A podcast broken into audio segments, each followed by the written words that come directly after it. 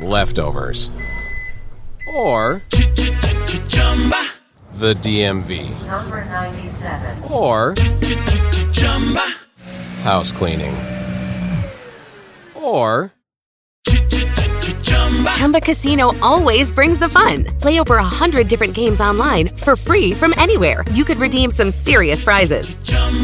ChumbaCasino.com. Live the Chumba life. No purchase necessary. Void where prohibited by law. 18 plus terms and conditions apply. See website for details. Mobile phone companies say they offer home internet. But if their internet comes from a cell phone network, you should know. It's just phone internet, not home internet. Keep your home up to speed with Cox. Cox internet is faster and has more reliable download speeds than 5G home internet. Cox is the real home internet you're looking for. Based on Cox analysis of Ookla speed test intelligence data Q3 2022 and Cox serviceable areas, visit cox.com slash internet for details. From the era that brought you names like Chamberlain, Russell, and West. To Chamberlain. He's got it. Jerry West made it from the other side of the midcourt stripe. To the glory days of Magic and Kareem. Magic Johnson is out there celebrating. Kareem Abdul-Jabbar is on the brink of an NBA all-time record. From a time where last second shots were expected. Here comes Kobe from way outside. Got it! Oh, man! Gets it to LeBron for three for the win. Yes! LeBron James! And rings were handed out like candy. Here's Jordan. Yes! It is all over. The Chicago Bulls have won. It's Duncan Dynasty with your host, Garrett Bouguet, and it starts right now.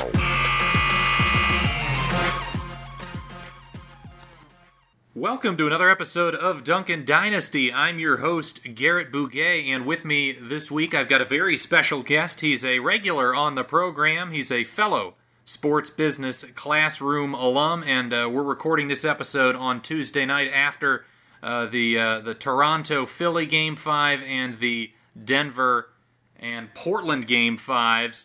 And uh, my guest uh, tonight is a, a, huge Raptors fan, so I assume he's in a great mood. But his name is Stephen Lowe. Stephen, thanks so much for coming on. Thanks for having me back on, Garrett. And uh, you're right, I'm in a terrific mood. Yeah, and that's uh, that's off of a, a terrific performance from uh, from the Toronto Raptors, absolutely demolishing the Philadelphia 76ers in Game Five in Toronto to take a three to two series lead.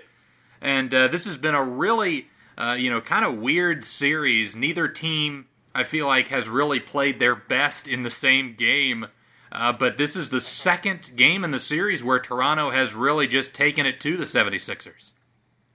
Yeah, it's, been interesting. It's kind of been, you know, both teams have been wildly inconsistent. Um, and, you know, we've had a couple good close games, game two and four in particular. Um, but then, you know, we've had now two games where the Raptors have blown out the Sixers, and then uh, a game there in game three where Sixers kind of blew out the Raptors. So um, it's definitely uh, been a, a, tale of two different teams here. Yeah, and that, that game one in which the, the Raptors had a, a big blowout, it was on the on the heels of you know Kawhi Leonard and Pascal Siakam just both shooting the lights out. I think Siakam went 12 for for uh, 15, and Kawhi was 16 of 23 in that game one. So it was kind of one of those things where you know it was one of those feel out games, and and the Sixers didn't really take anything away. And of course, you know Siakam and Leonard are the two guys that the Raptors really uh, really rely on to to score. But in that game too, I think the big adjustment that Brett Brown made that really worked was putting Joel Embiid on Siakam and, and you know, in large part to try to take away Siakam's isolation game that was so effective in that game one. Mm-hmm. Yeah, no, absolutely. I think that was a really good coaching move um, by by Brown there. Um, you know, I think that you know with the blowout in game one, um, it seemed like Nurse kind of just stuck with his rotations um, yeah, that that he had during the Orlando series, um, and he didn't really react quickly, and I, I, know it's easier said than done to make in-game adjustments, but that really threw um, Siakam out of the game, and then um, really hurt their spacing as well. So I thought that was actually a really um, good move there by Brown. Well, yeah, and, and you know the with Embiid on him, not only was he able to take away that isolation game, but Embiid almost was you know, for the whole series, really has treated Siakam like a non-shooter and really gave him some dare shots. And uh, you know, in this game five, he was able to hit a couple, but for a few games there, it looked like Siakam really had lost confidence. There were possessions where he would catch it, uh, you know, wide open behind the three-point line and not even really look at the rim. Yeah, yeah. Um, you know, I think that that's just you know, good scouting by the Sixers. There, you know, um, Siakam's improved a lot as a three-point shooter this season, um, but he's predominantly had success from the corners. Um, and the way that the Sixers were kind of guarding him, they were basically let, let, letting him, you know, stay wide open above the break and you know daring him to make those elbow threes and you know the top of the arc threes, which he didn't look very comfortable taking. Um, but he made a few today, and, uh, and you know if he could continue to make those, you know that'll be uh, a big difference maker um, for the Raptors, as you know clearly evident today. Well, yeah, in that in that game too, you know they were able to to kind of uh, you know create an inefficient offense for, for the Raptors through, you know, limiting Siakam. I think Danny Green had a bunch of open looks in that game too. He went one for six, including a couple in the final minute that could have tied the ball game. But, you know, the the the thing that was interesting to me was the Sixers really didn't solve any of their offensive issues in that game to win. It was mostly just holding the Raptors down to their level, and uh, they really clawed out a, a, uh, you know a, a really defensive sort of grudge match in that right. game too. And then in game three, the offensive adjustments came. Uh, it, it's always funny to me, you know, with the with, you, know, you talk about the, the adjustments that Brett Brown has made.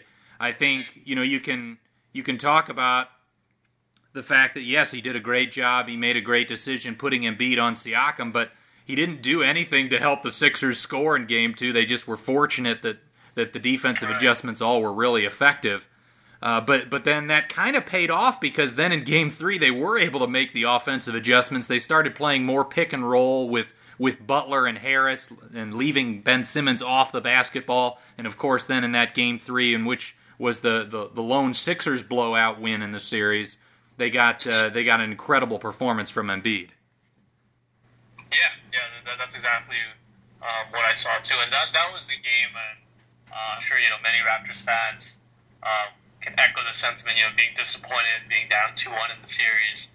Um, you know, that was the game that was disappointed in Nurse not being able to make adjustments um, after that game two loss. Um, you know, I thought that it was, it was pretty evident that some of these bench heavy units that he was playing were just not working with the the way that um, you know the Sixers were were you know using their substitution pattern to keep three starters on the floor, and then you know, you mentioned the, the Butler uh, Embiid pick and roll. Um, they were really being able to to uh, abuse that, especially when Marc Gasol was off the floor. And I think that that was the game that Embiid really got it going. And um, you know, similar to to how they guarded Siakam, where they leave him wide open behind the three point line. Um, the Raptors have largely been letting Embiid shoot those threes. They're not really coming out to contest them heavily. Uh, and that was the game where he made a few of them. Um, and uh, that really opened things up for him. I felt that, that you know his players started biting on his fade a little bit. and He was able to open things up with his pump and go game going to the rim. Well, yeah, and you know the the spacing for the Sixers is is already an issue with that starting lineup again because Ben Simmons can't shoot, and then you know yep. typically Embiid has struggled with that three point shot. But you know, yep. you, they, they were able to put Embiid in that dunkers, or excuse me, Simmons in that dunker spot, uh, yeah. along the baseline, and then having Embiid roll to the rim, he's just so so tough to stop when he's on the move. And you know, then when he was able to miss, Simmons was able to be active on the offensive glass, uh, and and just getting Embiid, uh, you know, in motion and and getting him moving helped him, I think, because you know Gasol has done such a great job with his post defense when they just throw it into him. But you know, I think Gasol's biggest weakness is the fact that he can't move as well laterally. Yeah, exactly. And then you know they largely have been um, guarding Embiid by having Gasol kind of come up a little bit to challenge the three point shot, but not get all the way up to him to you know bite on the pump and go. Um, but yeah, if, Embiid's making those, then uh, it really does make him a tough guard for Gasol. Um, but largely, you know, like uh, I think that that's kind of been what's hurting them. Uh, you mentioned uh, the spacing, and you know, the more and more I look at it, I, I just can't envision an optimal offense with you know those two guys as your key cogs um, on the floor at the same time, kind of occupying the same spaces on the floor, um, unless one of them significantly uh, you know improves as a shooter. Yeah, and I've I've heard several people over the the last couple of days on various podcasts kind of compare how they've sort of taken Ben Simmons' role as the lead ball handler and, and kind of made him a role player. They've compared him now to kind of playing the role of of Draymond Green on this Sixers team.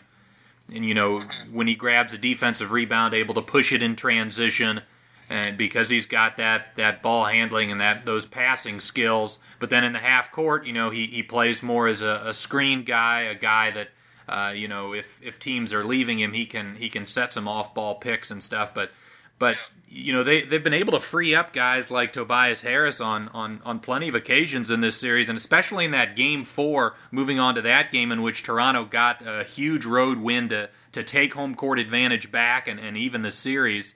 Harris got a bunch of open looks very similar to you know Danny Green in that game two loss for the Raptors where he got a bunch of good looks and just didn't knock him down. Harris was the same way in that game four loss for the Sixers.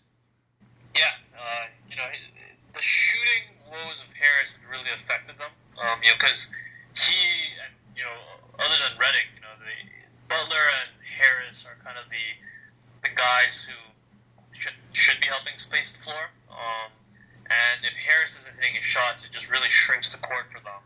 Uh, but he's he's had a ton of open looks, you know, and you'd imagine that you know eventually he would start knocking them down, but he's really just hasn't looked very comfortable this entire series. Um, and I think you, you have to credit Siakam too for really taking seeming to take him out of the comfort zone by you know being able to close out really quickly um, on some of those possessions and throwing him you know out of rhythm. It seems like. Yeah, it's it's been a it's been an interesting series in terms of which players have stepped up. I already mentioned Embiid has been has been really confusing, and you know he's he's been dealing apparently with some upper respiratory illness and then also the, the knee tendonitis that he's been dealing with for a while now. But he had the gastroenteritis on was that game, or the game one. Uh, yeah, it seems like it seems like something new with him every every other game, and you know, it's really unfortunate for the Sixers. But um, it seems like he's had kind of a couple different ailments so far this series. Yeah, and so they, they really haven't gotten consistent production from him. He's been he's been you know well below average in four of the five games. And despite that, though, Philly has, has made this pretty competitive, and, and a big reason for that is the bench play. And and this is the biggest shocker for me in this series. You know, coming in, I think pretty much every expert would have said that Toronto had the edge in, in bench play with the likes of Ibaka and VanVleet and Powell.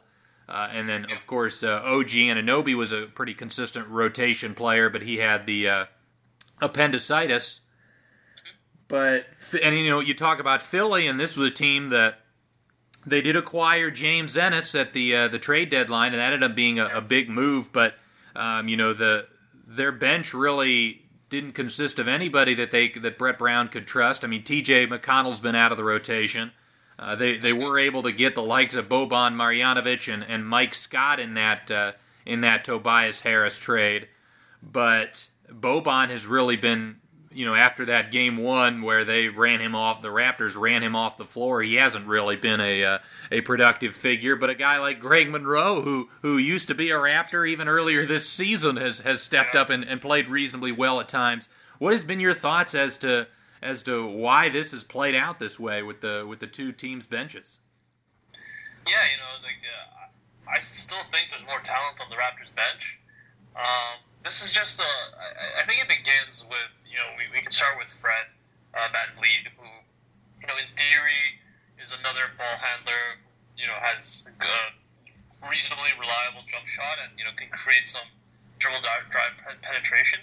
Um, he really struggles with larger defenders on him, um, and you know he he really doesn't have a place in the series. It feels like he had a better game today, but you know when he has you know the likes of Jimmy Butler or even um, James Ennis is giving him some trouble with his length. Um, you know, he's like not he's not even a true six footer, and I think that he's been kind of exposed a little bit this series, um, where when when his shot's not going, um, he's kind of a net negative on the floor. um, especially when I when I felt like on the defensive end where he was just uh, too small to guard some of the larger guards there, and then uh, too slow to kind of chase Redick or Ennis around screens, uh, which gave them some open looks. I think that's been a part of it. Um, I think Brett Brown gets you know should have credit there for not playing T.J. McConnell um, to really neutralize Toronto's bench, and also you know I, I, mentioned you know earlier in the series, Nurse's rotations were pretty suspect. Um, the, the, the, I felt like uh, the Sixers did a better job of kind of uh, staggering their bench with their starters, um, so that uh, they never really relied on many bench-heavy units. Whereas the Raptors were playing still at times, you know, three to four bench players with one starter, and the, those units have been very unsuccessful for them. Um, and then also, you know, playing Ibaka uh, against against a uh, Embiid, I think that that um, affected him on the offensive end as well. So I think that those were kind of some of the things I saw. Um, and I think that, you know, for, for the Raptors, uh, Nurse, and he's been so, you know, in game four and game five, so I will give him credit for that. Um, I think he just needs to be a little more cognizant on the matchups um, and when to use, you know, when to put players in, you know, the, the best positions to succeed. Um, and I think that that's kind of been the issues plaguing uh, the bench. It's just been a bad matchup for a lot of those guys. Yeah, and I think Nurse yeah, has done a better job of getting Ibaka in there in those non-Embiid minutes, and, and he's mm-hmm. played well the last couple of the games. I think the big adjustment Nurse made in that game four was essentially realizing that VanVleet and Powell were not getting it done and just basically playing six guys for the most part with the starters plus Ibaka, and uh, they were able to scrape out that road win. But you know the the one thing that I've thought all series long in, in terms of trying to get VanVleet going a little bit, and you, you're absolutely right. The whole idea of of him dealing with players that are a little bit bigger than him is an issue. I also think you know when he when he drives past those bigger defenders, which I think he has the advantage. You know when when you're a point guard, and even I think Lowry has this advantage as well. Which I think in Game Five, Lowry did a better job of getting to the bucket. But if you're a point guard defended by wings, the advantage you have is quickness and to get past them. But with VanVleet going up against Embiid, because Philly has those rotations where Embiid rests early in the first quarter and comes back towards the end of the first and plays at the start of the second, VanVleet would drive past guys and Embiid would be there at the rim. Yep, yeah, and I think that's he's really struggled with that, and I think also um, the lineups where you had both, um, you know, uh, VanVleet was out there a lot with Powell and uh, Lowry. That, that was just a really small lineup. Um, and it did feel like when VanVleet would turn the corner, he would get lost in the trees and he'd become a little bit tentative and not, not sure, you know, what what to do. Um, and I think that that was definitely an issue. Um, and, you know, for me, I've kind of had an issue with Fred all season. I just felt that his decision making was just a little bit slower um, than in the past. I think that when he was a part of you know the, the previous season where they had this bench unit um, where he's playing a lot with Siakam and uh, Poeltl and Delon Wright, all who were um, you know more you know less so ISO scorers. Um, they were more you know ball moving unit. I felt like he was more comfortable there. Whereas now when he's you know spotting uh, spotting spotting up for a Siakam or a or a uh, Kawhi Leonard, he you know just didn't really he didn't seem to be making uh, as good quick decisions um, uh, as a spot up player, and uh, I think that's affected him a little bit this series as well. Well, yeah, and it, it goes to the question of you know if you've got these uh, bench players that have succeeded all year long against fellow second units or other other yeah. teams' second units, and then you get into the playoffs, you're not only dealing with better teams, better personnel, but then you're dealing with teams playing their starters longer. Uh, it is interesting to me some of these guys that have kind of been prevented from from succeeding. I think we've seen a couple of other uh, backup point guards in these playoffs really struggle as well. But uh, the the other thing with, with VanVleet specifically, I think that causes him some issues is his pull up jumper is is kind of a slow release and he's had that shot blocked a couple of times just because he, he, he's not quick to get it off. Yeah, yeah, exactly. And he, he, he's just a little bit of a he's more of a set shooter as well. Um, and you know, in, as with that jump shot, you know, it kind of works better in the catch and shoot. But when he comes around, you know, with his size, um, getting into the middle of the lane, you're absolutely right. When Embiid or a larger player is closing out on him, he's you know has a tough time um, getting that off quickly. Um, but for me, you know, I just kind of take a step back away from the series. It it, beg, it does beg the question in terms of team building. Um, you know, does it ever make sense to pay you know a backup guard, you know, the a, a nine, you know, an eight to twelve million dollar contract that you know like uh, um, VanVleet's making nine million and Powell's making you know ten million a year. Uh, you know, when, when you see the likes of guys like you know Ennis and Mike Scott getting picked up as in, during the deadline for, for scraps, right? Um, even a player like Austin Rivers was available for the veteran minimum, and yeah, it does beg that question. You know, it, from a team building's perspective, does it ever make sense to give out these contracts? Um, you know, I think that I, that's been kind of the question in the back of my mind while I'm watching this series. Well, yeah, that that is a, that is a really good point, uh, and you're referencing that because uh, Masai Ujiri, the GM of the Raptors, gave VanVleet a what a two-year, eighteen million dollar deal, I believe, mm-hmm. uh, and uh, yeah, it's it's a very intriguing question. Now, again, this could just be a bad matchup for VanVleet. I, I feel like I, you know, he he uh, he had it. I think it was last season where he, he struggled yeah. in the playoffs, but I think that was mainly because of a shoulder injury. But but he's had previous playoffs where I thought he performed reasonably well. Um, so so perhaps it could just be a matchup thing, and, and maybe if they were to you know if they are to get out of this series and get to a conference finals, maybe he'll he'll have some more success uh, against a team that maybe plays a, another traditional point guard. Um, but but then also you know you're you're giving out a contract, and I know right now, you know, with the re- recency bias, you're you're completely focused on the playoffs. But VanVleet has been a solid, uh, you know, a, a, really good, one of the best backup point guards for an 82 game regular season as well, and and that certainly has some value. No, yeah, that's absolutely right, and you know, putting giving out these contracts to these regular season players has you know afforded the Raptors ability to you know manage Kawhi, you know, like with the with the load management program they put him on. Um, and you know, if, if that wasn't the case, then maybe he's not performing at the level he is at the playoffs. So there's a lot. There's, there's a lot more to it than um, you know just seeing the playoff sample size. But you do wonder if like a, a team like you know Houston, where they've been able to kind of plug in a lot of their role players on these minimum contracts. Um, you know, if that's the the way you should be building around stars. Um, it, it's definitely a, an interesting concept versus you know you're looking at teams like like Boston and Toronto, who you, you know have a, a of deeper teams, um, where when it comes to the playoff time, you know they aren't able to use a lot of that rotation. Um, so it, it, it, it just brought some interesting questions about team building to my mind when I was watching that. Yeah, and and again, you know, it's it's so important to, to have a healthy roster too, and, and it is amazing how how much it feels like, especially when they were uh, the Raptors were down 2 1 in the series, how much it felt like they desperately needed the likes of OG Anunoby. And for most of the year, you know, he's been a uh, he's been a solid young player. He's a really good defensive player, and he's capable of knocking down the three point shot. But uh, you wouldn't. I don't think you'd ever say at any point like, "Oh, we need this guy if uh, if the Raptors are going to succeed." But it really has felt that way at times.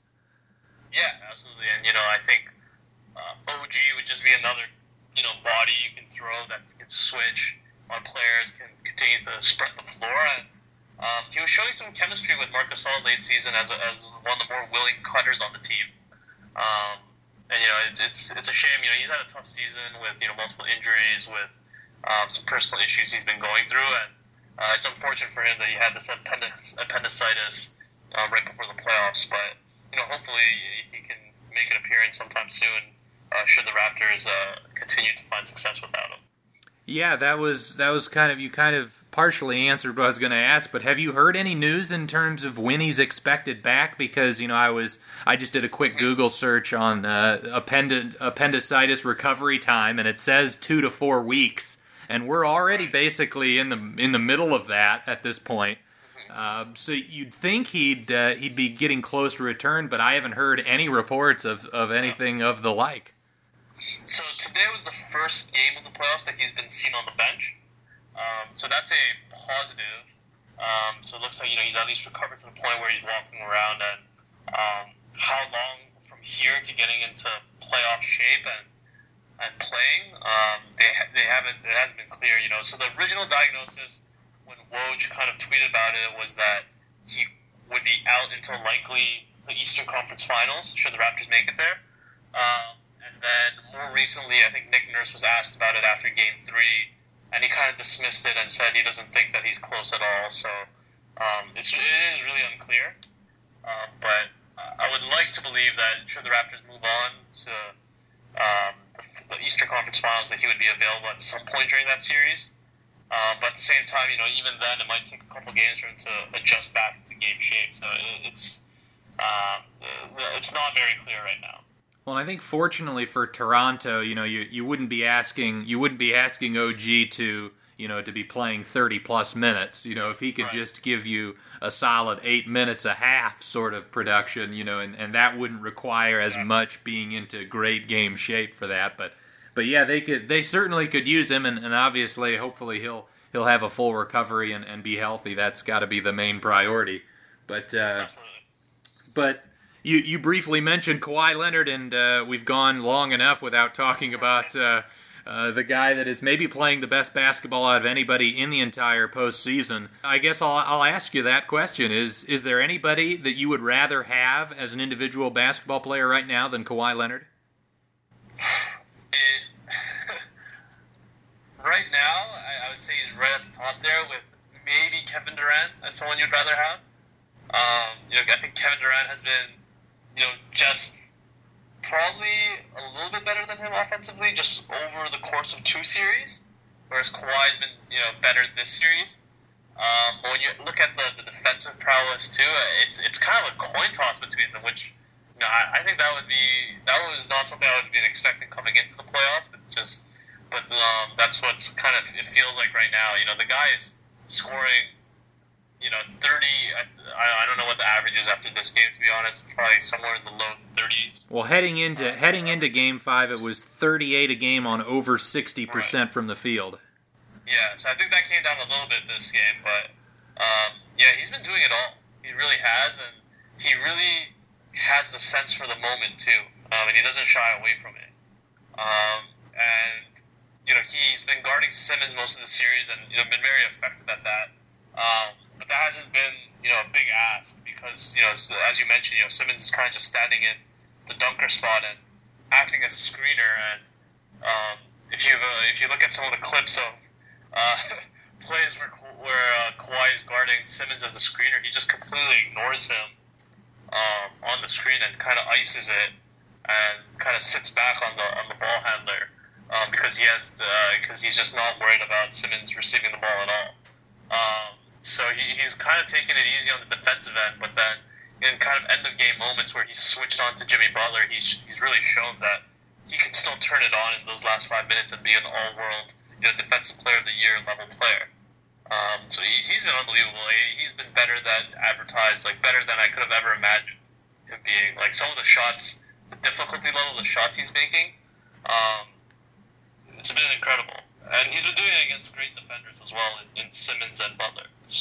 Yeah, that shot he hit at the end of game four to essentially ice it, dribbling to his right, shooting a three over Joel Embiid, uh, was right. was such an amazing shot. And yeah, he's he's uh, he's really you know he, he is on the level of a Kevin Durant in terms of just being so unstoppable because you know like KD they're they're both capable of scoring at all three levels. They're they're both lighting it up from downtown. They can get into the mid range and get their shot off whenever they want, and they can get all the way to the rim.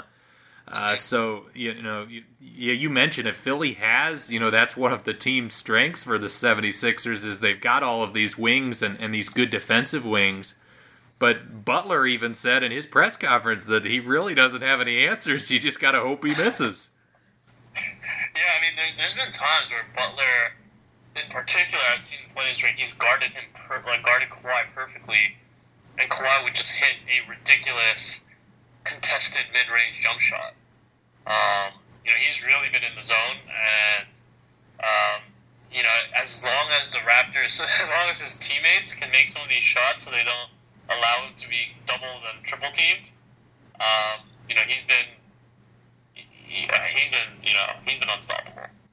The one thing I thought in, terms of adjustments for this game five, and again the the Raptors came away with a, a blowout win. Really did well on both sides of the floor, but one of the things the adjustment Philly made in this game, I thought, was they started to show more uh, help towards Kawhi.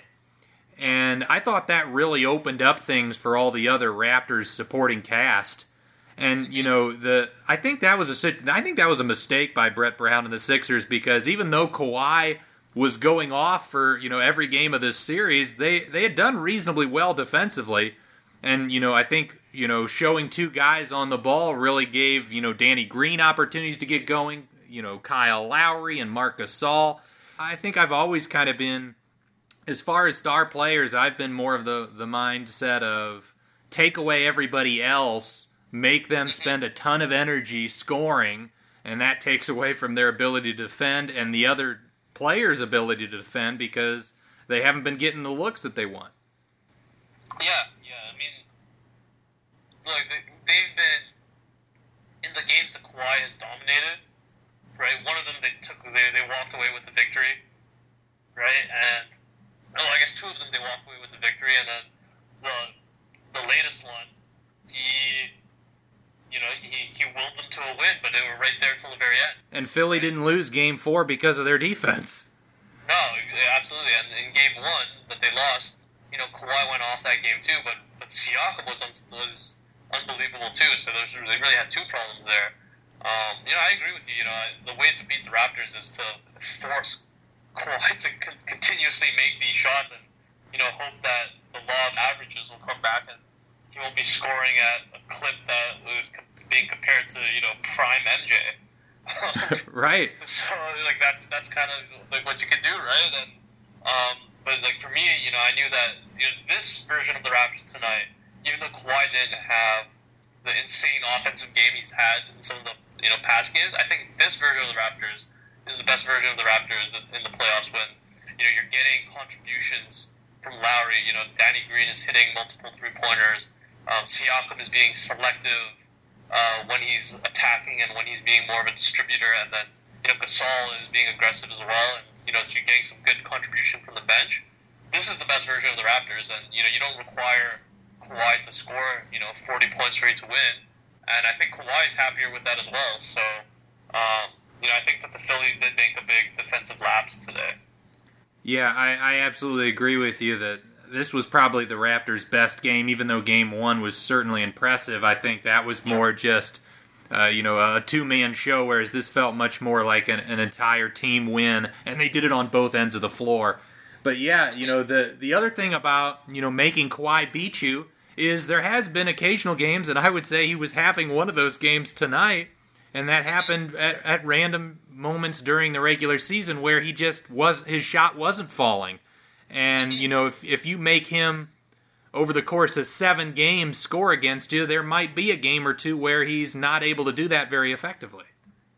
Exactly. Um, and, I, you know, there's that's what you got to hope for, right? I think that that's um, kind of been, you know, the reason why Kawhi is not, you know, spoken about offensively to the same breadth of, of Kevin Durant, right? Kevin Durant has done this consistently, you know, for uh, like multiple seasons and multiple postseasons in his career now, right?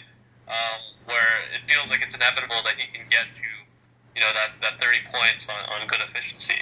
Um, you know, Kawhi, you know, he's been he's been had stretches where he's been able to do this, but um, you know, he hasn't really put together that seven game stretch where he's been unstoppable. Um, and you know, this series was kind of the, the closest he's done to that. And um, you know, it, it, if if his teammates, you know, if Kyle Lowry and Danny Green and you know Marc Gasol continued to be zeros, then you know they would have had a tough time winning, even with Kawhi scoring at that uh, you know unbelievable clip.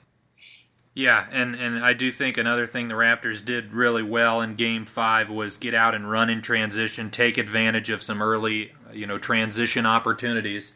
But uh, let's let's hear your prediction for the rest of the series and. Uh, if you imagine the Raptors are going to close this out on the road, or if this is going seven. I think I think they're going to close this out on the road.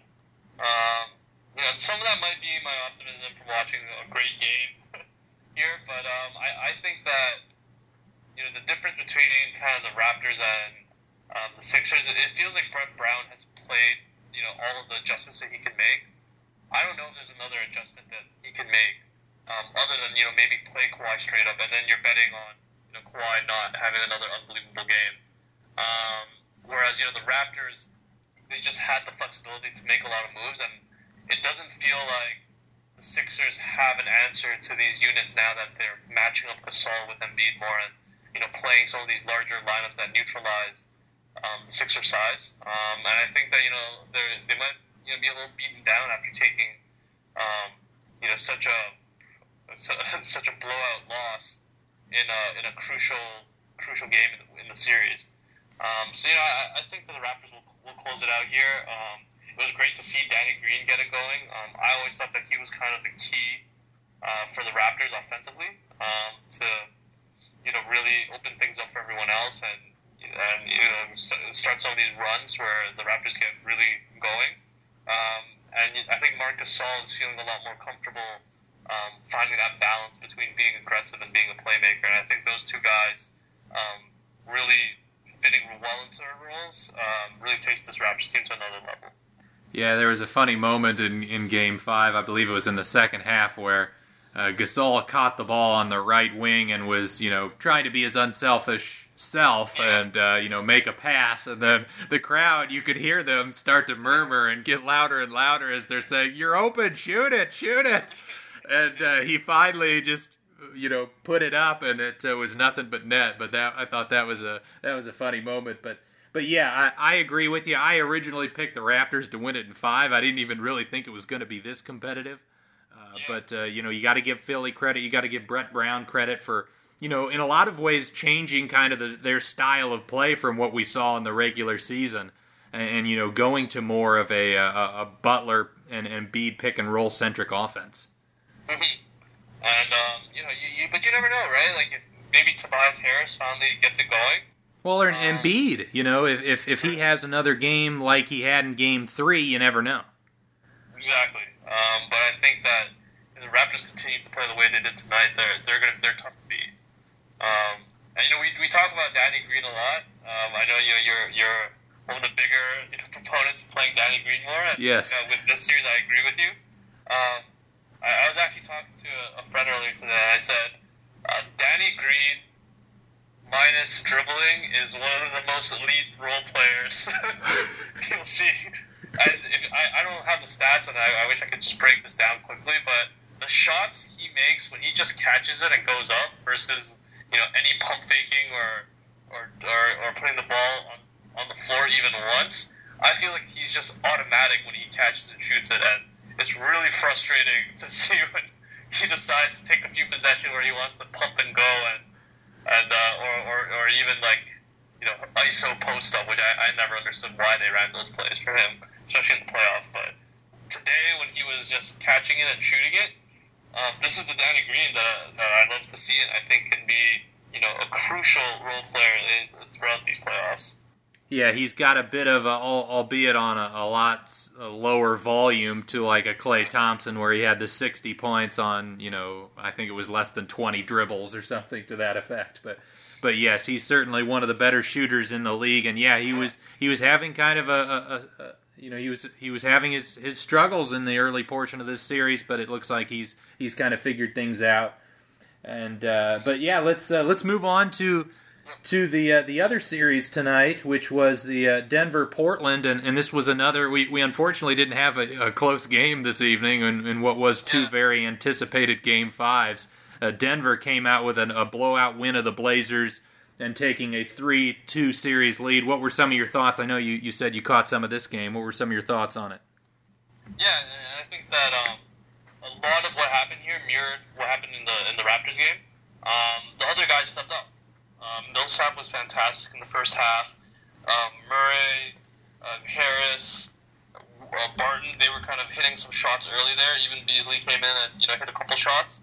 Um, and I think that that's um, will be a big difference maker. You know, for Denver when I love the way they play. I love the way they move the ball.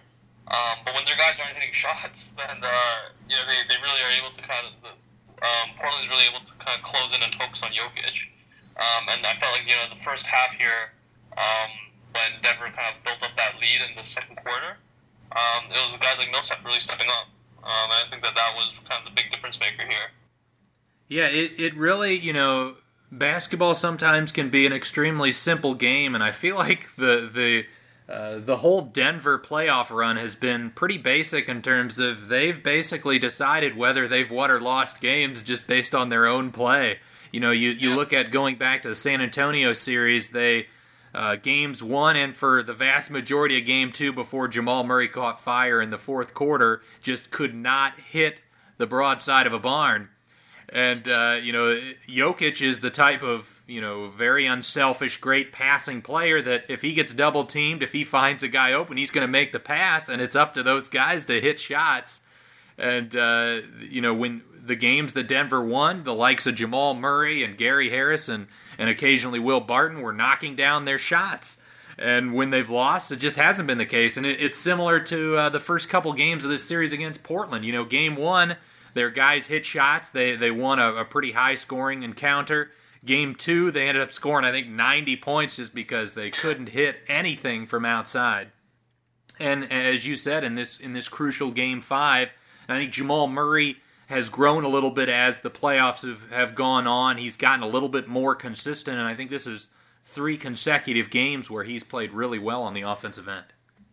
Yeah, yeah, and, what Murray's really impressed me with is not only just his shot making, his decision making has, has been a lot better too, and you know, being that secondary playmaker, um, you know, which is kind of weird to say as you know he's basically been the starting point guard for the most season. Um, being able to you know have games like this where you know he's able to facilitate um, as a secondary playmaker Jokic as well, and really picking his spots. Uh, he's he's been fantastic. Um, he's made some tough shots this series too. Yeah, and he's he's been a he. That's kind of one of the things he's known for. He is just a tough shot maker. He's done it all season long. But uh, you know, the Nuggets just have to me you know when you when you talk about both of these teams have some advantages on the offensive end of the floor that the other team doesn't have a lot of answers for. But I just feel like Denver has more of those. You know, you talk about Jokic in the post. Uh, Kanter can't really deal with him, and, and neither can the, the backup bigs on Portland. You talk about that Jokic Murray pick and roll. The Blazers do not have an answer the the the the dribble handoffs with Jokic and basically anyone. It doesn't seem like Portland has much of an answer. And then also you mentioned Millsap played great in this game and he's played great in this whole series, but because Portland plays a more you know modern style where their power forward is you know Aminu or Harkless. Uh, they're playing basically a wing at the four, whereas Denver plays a more traditional, old school style with two, you know, actual big bigs out there. Millsap has an advantage on the post as well. So they've got so many options, and if one thing isn't working, they can just go to something else. Exactly, exactly, and and you know I think that that's their issue defensively and offensively. You know, they, it's it's been the opposite, right? They, if they can't rely on guys like Harkless and Aminu to make shots, um, they're gonna have a really tough time. You know, be, beating some of the elite teams in the league. You know, you can't just rely on Lillard and McCollum carrying you home, you know, every game. And you know, they had a great game from from uh, Seth Curry the, the other night too. Um, but you need these other guys hitting shots. Um, and you know, the, the value of these role players who are playing, you know, 25, 30 minutes a game. Um, that really comes out to shine in the playoffs when you know teams are really scheming to take things away from uh, Lillard and McCollum. Yeah, and the the the other big thing that uh, speaking to that Portland offense and, and some of the struggles they've had, you know, when when Portland and, and Lillard runs a pick and roll, Denver has done a pretty good job of executing their defensive game plan and, and trapping Lillard and leaving the likes of, of Harkless or Aminu, especially if they're above the break for threes, and just living and you know and just accepting those results. I think Portland needs to just do more of straight Damian Lillard isolation. You know, they've they've had a lot of success especially when Torrey Craig's been guarding Lillard. He's just not quick enough. Lillard's been able to blow past him.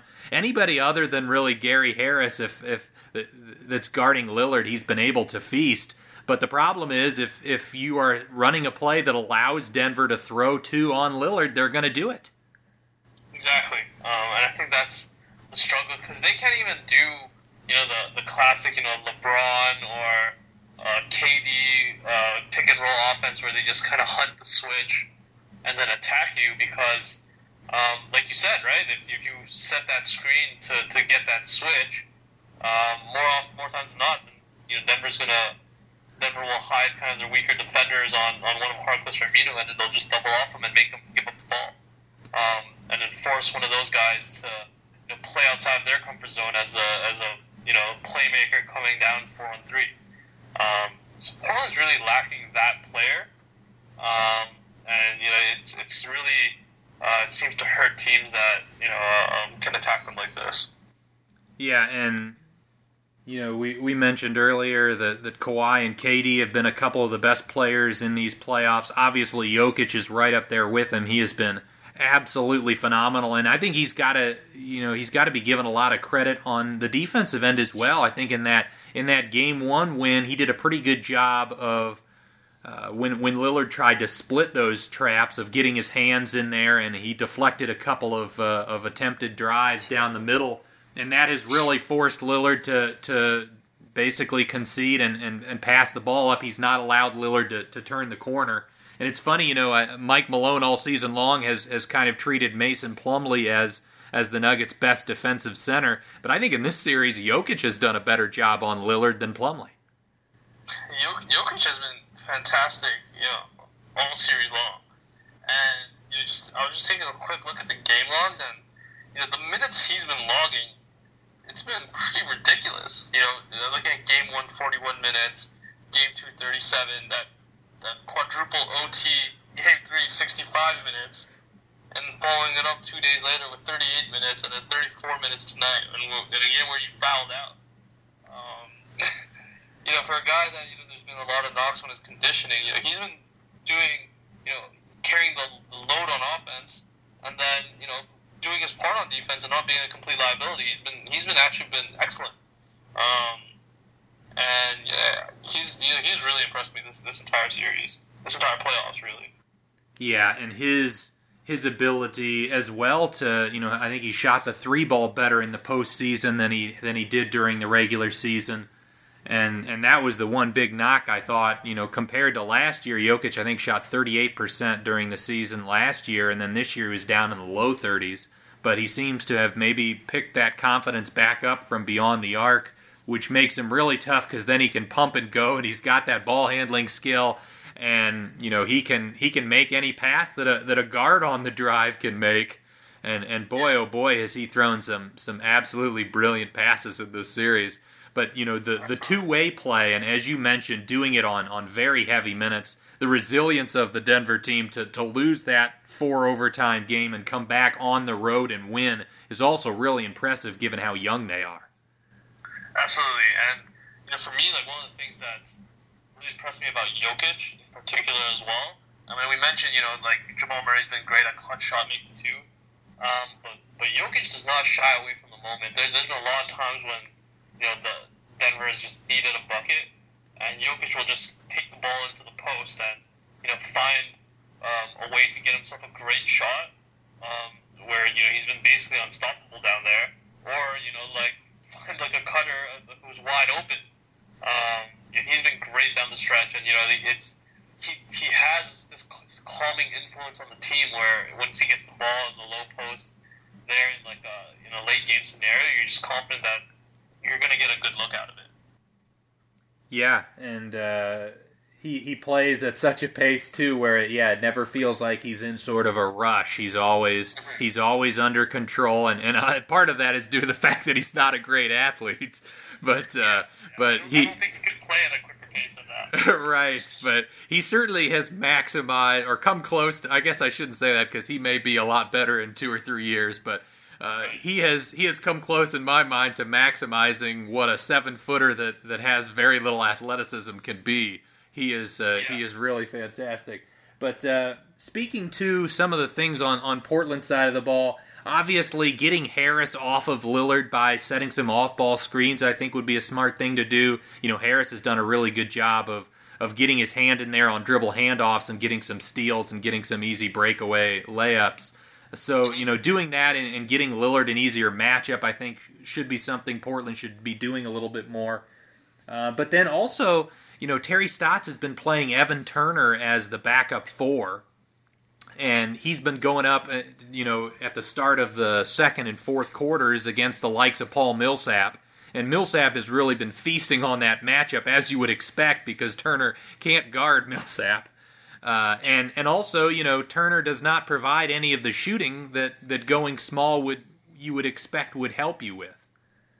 Exactly. Um, yeah, that, that he feels like another player that just having a tough time finding a place in the series as well. Um, and you know, I mean, he has how many points do you think he has this series? It's uh, it's uh, it's it's not many. I think I heard somebody say that he's he's only scored like one basket in the entire postseason. Yeah, so he's he's scored two baskets this series, both in game two. He has four points. Man, in the entire series, and, and you know, like, and I don't think he did hardly anything in the first round either. No, yeah, very little. And, I mean, like you just you, you can't you can't have him out there if that if that's the case, you know. Um, you know, and that, that's why you know, like going back to you know the Philly series, you know, Brett Brown it took a lot of balls for him to to say to McConnell, who's been a, a you know a solid role player for him throughout the season.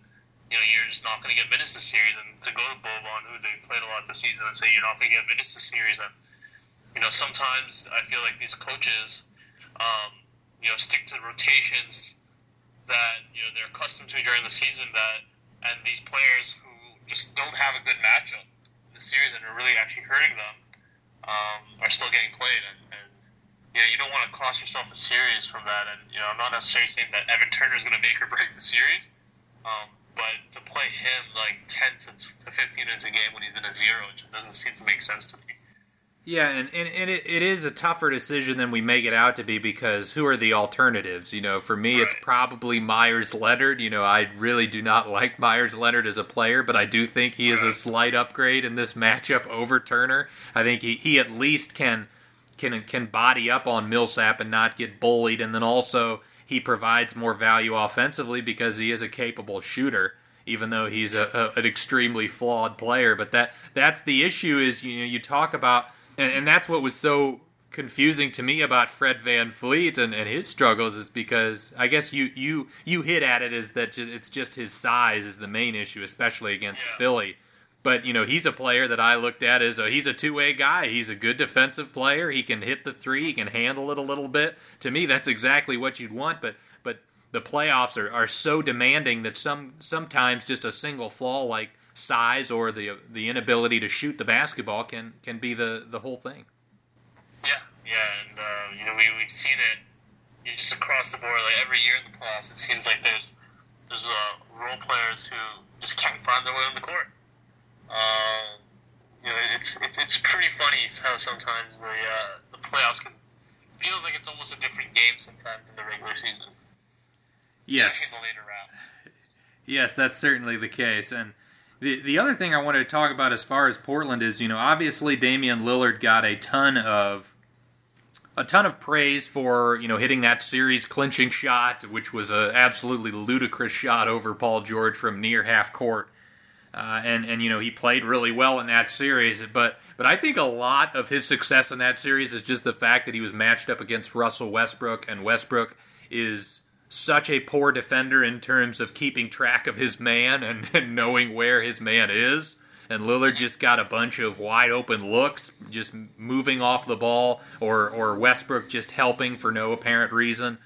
And and also, you know, he would he would dribble up to 35 feet and or even 30 feet, and the the Thunder and Westbrook in particular would just lay off him. And Lillard's like, "Well, I have this range, so if you're just going to give this to me, it's it's a pretty easy shot for me." But you know, in this series, he's really struggled. I, I think he's shooting. Uh, you know, heading into this game, I think he was shooting 20, around 26% from three, and I don't think he shot well tonight. So that number may have even gone down a little bit.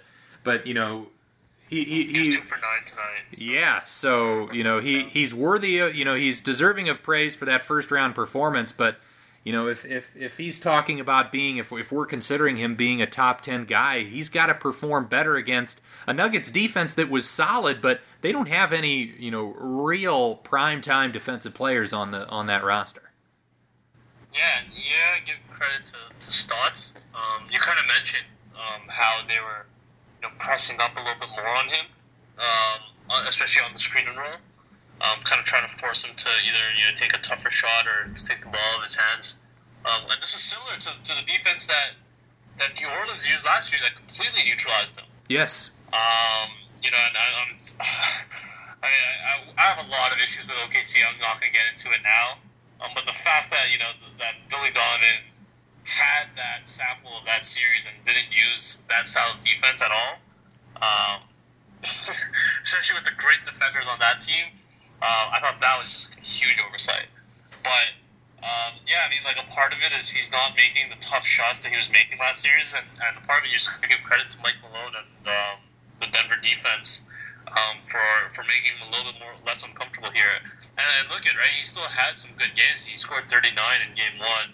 Um, you know, albeit he's had some uh, tougher shooting nights here. Um, and you, know, you gotta give credit to um, Denver defense for, for taking him out of his comfort zone. It goes to show you that yeah, te- you know the coaching is, is a is a real big deal, and, and I completely agree with your your sentiment about uh, about Billy Donovan. I, I thought it was a fireable offense his performance in that series. You know, and also not attacking Kanter, you know, constantly. I thought they they let him be out there and, and, play. And you know, Denver hasn't run Kanter off the floor, but I think that's mostly because Portland's offense has been good with him out there. But I think Denver has done a good job of, of attacking Kanter on the defensive end. And mm-hmm. and and yeah, you're right. Malone, I think, deserves a lot of credit. He's done a good job of of uh, you know maybe yeah looking back on that uh, that New Orleans series and there was a lot of talk that Lillard you know spent all off season focusing on on how he was defended in that series and got a lot better but uh, you know I, I, think there is something to the fact that uh, there, there might just be some holes in his game that he can't he can't actually fix with uh, with that sort of style of defense. And, and I mean, part of it is, is you touched on it as well. It's, it's his, it's his teammates, right? Yeah, you know, he doesn't have a Draymond Green to, to toss the ball to when they double him, you know, 30 feet out of the rim to, to make a play, right? Um, and I think that, you know, it's a that it's not completely his fault. You know, this is a defense that teams are able to play because of the personnel that's on the court with them.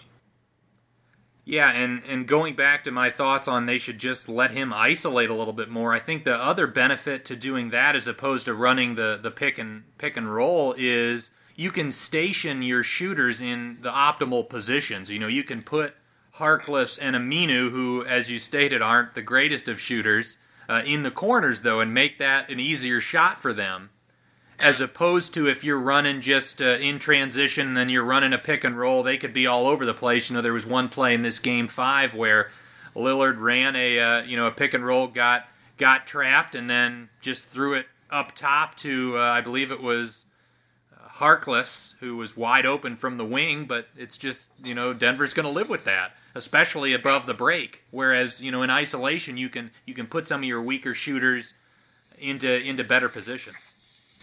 Yeah, yeah. I'd actually like to see them run. You know, isolation would be interesting as well. Um, but I'd like to see them run some more um, actions with, uh, you know, uh, uh, with McCollum as, as a screener uh, for Lillard, or, or vice versa, um, where you know you're making the defenders really make a decision there as to you know how you want to play. Um, you know, a player that you know can kind of pick and pop there and be a, an actual threat to create a shot or to you know attack the defense that's rotating.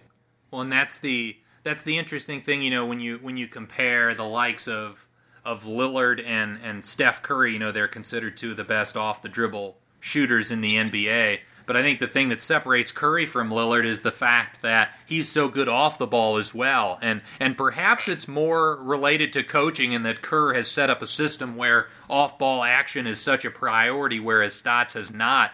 But yeah, the the idea of giving McCollum the ball on one side, running a pick and roll, and having Lillard coming off an off ball screen on the opposite side would seem to be a really effective thing, but you, you just don't see those sorts of actions that often. Yeah, you, you more often than not see it the other way around with McCollum being kind of the, the guy running off screens, uh, trying to get those opportunities. But yeah, I, I think that that you know it might it might be part partially coaching, and you know maybe it's part of it is you know just personnel with um, you know McCollum, maybe not not necessarily saying I haven't seen him being able to be a great playmaker. You know, I've seen him uh, show flashes of it, but you know, just ultimately he's just not a guy that's had the ball in his hands as much as you know he may have if he was uh, in a different system or a different team without a great primary ball handler in, in Lillard. So let's hear your uh, your prediction for, for the rest of this series. Of course, Denver just went up three to two. They'll be heading back to Portland for Game Six. Do you think it ends there, or are we going seven? I think we're going seven here.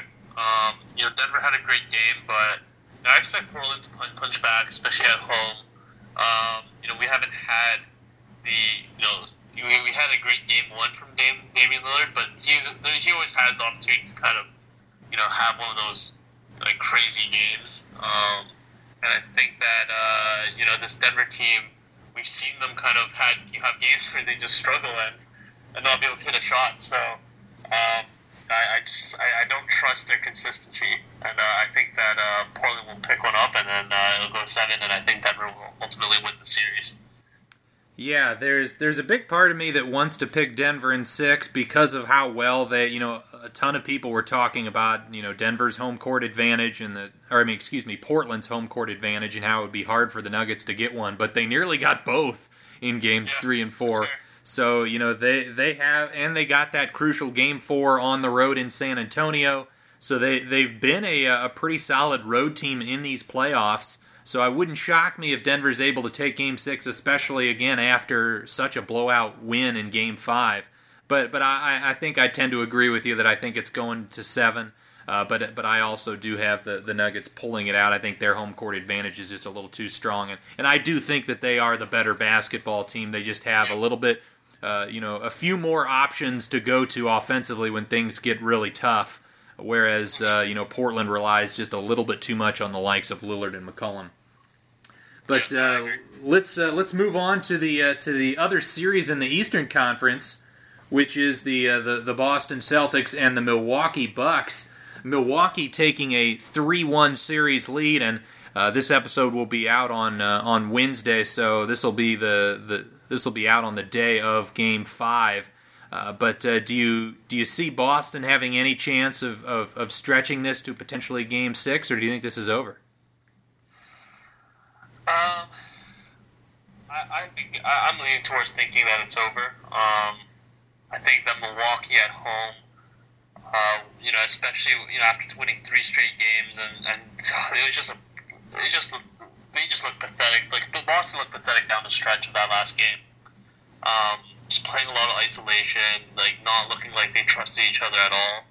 Um, and Kyrie Irving kind of leading the way there, looking really dejected and um, not really putting his imprint on the game.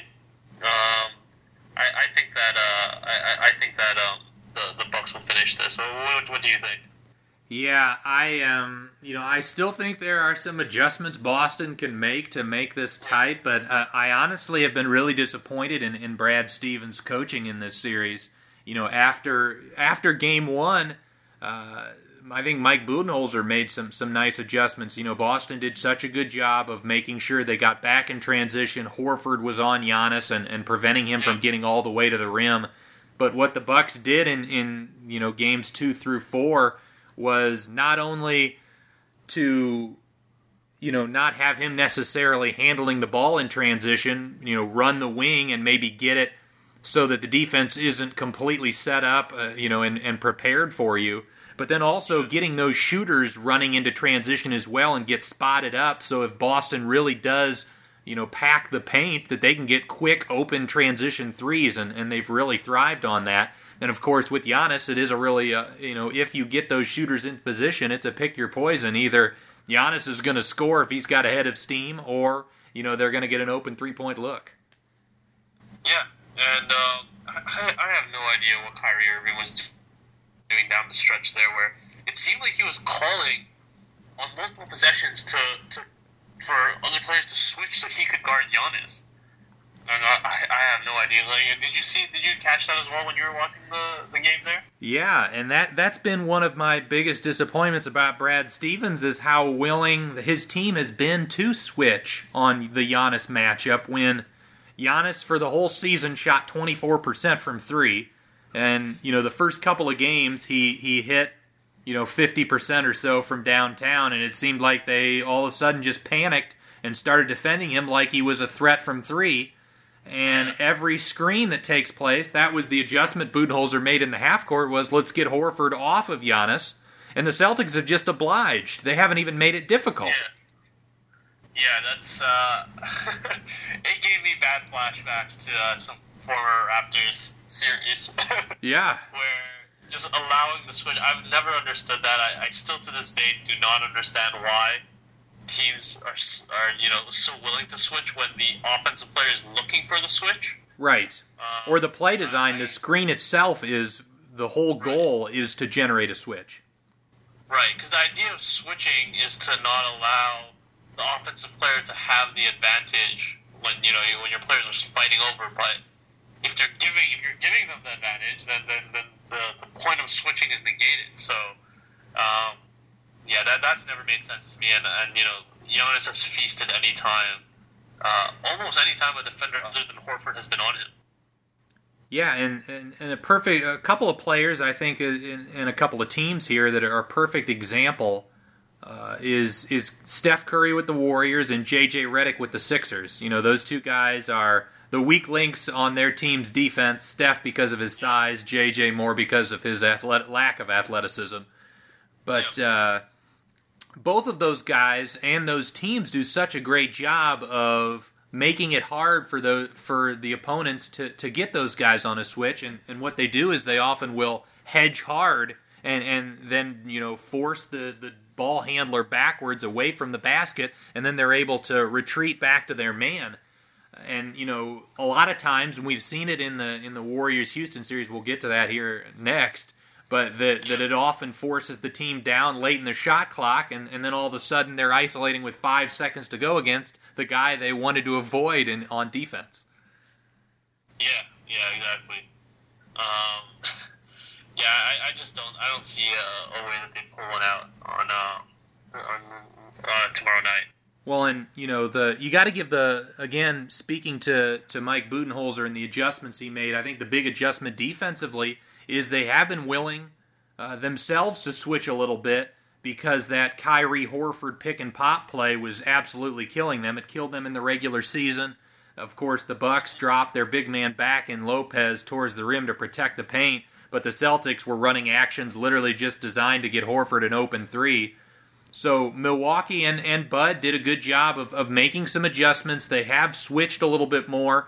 And you'd think switching the likes of Lopez onto Irving and Bledsoe onto Horford would be death, but they, the Bucks have done such a good job in terms of, of double teaming. They've fronted the post.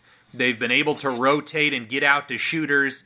They, they have just done a, an incredible job of, of helping and recovering. Um, and, and I think that you know part of that too is just you know the, the Celtics are just not been moving the ball as well as you know you would imagine a team with, you know the, the talent and the shooting that they have it should be. And I think that you know the, the Bucks have done a good job recovering, but that's only because there's been one or two swings of the ball, or just uh, when you mentioned the, the switch you mentioned, where it just ends up being. Um, you know, Kyrie ISO or a uh, or, or, trying to you know uh, make a post pass uh, to feed uh, Horford on the mismatch there. So, um, you know, I think that if they move the ball a little more, you, you would force some more rotations and maybe some breakdowns. But you, you still have to give credit to uh, the Bucks for um, you know the defending well. You, you, know, despite well, what I believe were some struggles um, by, by by Boston to take advantage of those mismatches. And again, speaking to the the simplicity, sometimes you know we, we break down these these series and in in brutal detail, but uh, you know some sometimes it is as simple as Kyrie Irving after Game One has has not played well. He's not made the typical. You know, he's another guy like a C.J. McCollum that that is a, a real tough shot maker, and he yeah. just hasn't knocked down shots the last three games Gordon Hayward, after having a productive game one off the bench, you know, has has been completely silent. And you know, you talk about the Bucks bench. I, I would have given the the edge in depth to the bench. I think it's it's kind of a trend. You know, we, we thought the Raptors had the edge on the bench over the Sixers, and that hasn't been the case thus far. I thought the Celtics had the edge in bench play over the Bucks, especially with Milwaukee not having Malcolm Brogdon. Uh, but that hasn't been the case either because the likes of George Hill and Pat Connaughton have absolutely killed the Celtics. And in that game four, the third quarter, it was pretty much a, a, a back and forth ball game. Giannis and Middleton uh, pick up their fourth fouls. You think, okay, this is the moment the Celtics pull through here. They're at home. They're going to make a run. But the, the Bucks actually extended the lead. Yeah, um, that, that, that's been a, a huge boon for them. I think that George Hill um, has been an absolute revelation. Um, you know, this is a guy who was great, like in playoff series like two, three years ago. And, you know, I feel like uh, you know he had a bad playoff run with the with the Cavs last year, um, and a lot of people forgot that this guy was a productive player and um, has been kind of a consistent playoff performer. Um, from what I remember, at least from his Indiana days. Um, and you know he's he's been he's come up big for them. Um, you know he's been come he's come up big for them. You know most of the series actually, especially the last two games. Uh, and he's just another guy with length that can hit shots and then you know off the swing can really attack. And if Kyrie Irving is going to forget about him on the uh, on the defensive end, um, he's going to cut back door and you know beat him every time. Um, but you know I, I give credit to Bud for putting these players in positions to succeed. Uh, I think he's done a great job with rotations and um, you know giving them uh, minutes in spots where uh, they've had favorable matchups as well. Yeah, Hill is a is a really good story. You're absolutely right, though. He was he was pretty bad last season with the Cavs. He looked a little bit washed up, but you know, yeah, just two or three seasons ago, I think he averaged nearly 20 points a game for the Jazz. Uh, so you know he's certainly a guy that, and yes, he had plenty of uh, of great playoff runs with the Pacers for a number of years, and and with the Spurs early on in his career. So he's right. he's always been a pretty good playoff performer, and uh, he mu- I don't know if it was just a matter of he wasn't healthy or if it's the role that he's on. You know, there uh, I heard on. Um, I think it was a, a, recent Lowe Post. He, was talking about how the likes of George Hill and Rodney Hood are both playing brilliantly in these playoffs, and they're both former Cavs, and that maybe that's a, uh, uh, you know, maybe that's an issue with uh, with LeBron and his inability to, to really let his uh, his fellow teammates let loose and, and play their real game. Yeah, um, I think it's it's part of that. Um, I don't want to get too much into LeBron, but uh, you know, we, we saw a little bit of that with the, with the Lakers' young players this year, um, where Brandon Ingram was a guy who was you know developing, and you know he took a step back this year, and you know diminished some of his value as a prospect as well, um, because he wasn't able to kind of run some of the pick and roll action um, that he was accustomed to, and you know being built a little bit more of the of a ball handler there, but yeah, I don't want to get too much into LeBron, but uh, I mean, uh, I'm sure Cavs fans are not not the most pleased to see uh, two of these guys um, really performing and contributing to uh, to, to teams making playoff runs right now. Yeah, to put all the Cavs fans at ease, even if Hill and, and, and Hood were playing at this level last year, they they may have taken one game off of the Warriors, but uh, probably game one. yeah, exactly. Uh, but uh, but yeah, so you you said it. You think uh, you think Milwaukee's got this, and, and you're expecting them to close it out uh, uh, on Wednesday night. Yeah, um, I think barring like you know major letdown or or Giannis having the rare you know off shooting night, so he doesn't seem to be shooting the ball very much at all. He seems to be getting most of his points in the restricted area.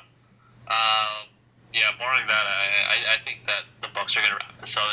The Celtics just don't seem to, to have an answer. Um, and but you know, uh, we'll see. I, am excited to see if Brad Stevens can uh, prove to us once again that he's one of the uh, elite coaches in the league. Yeah, I um, I actually think Boston stands a chance in Game Five. I certainly think the series is over. I think Milwaukee wins it in six or seven, but I think Boston might have one last stand. I think uh, you know I don't expect Kyrie to continue to struggle like he has the last couple of games. I think he's gonna he's gonna come up and, and, and play hard and and uh, I think the you know the fact that Smart came back last game, maybe he'll get a, a, larger role and, and maybe he'll have an impact on the defensive end a little bit more than he did in that game four.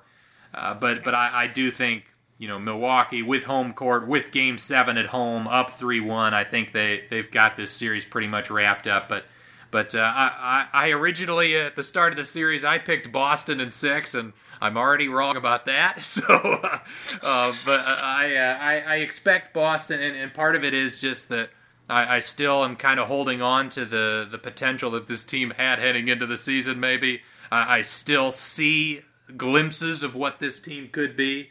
Uh, but uh, but but yeah, Milwaukee certainly has looked like the best team in the NBA, and, and Giannis certainly has has shown up and, and is certainly looking like the MVP of the league.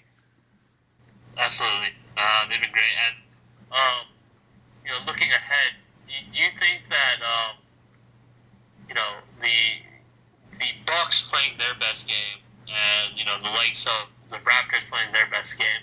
Who do you think? Which team do you think has the higher peak? Ooh, that's a that's a really interesting question. Um, I I think the you know the the matchup is fascinating because I think both teams have some solutions defensively to what the other team likes to do. You know, Toronto can throw the likes of Kawhi or Siakam, uh, or even a guy like uh, Ibaka. I think could maybe stand a small chance against the likes of Giannis. You know, he's got some some quickness and size there.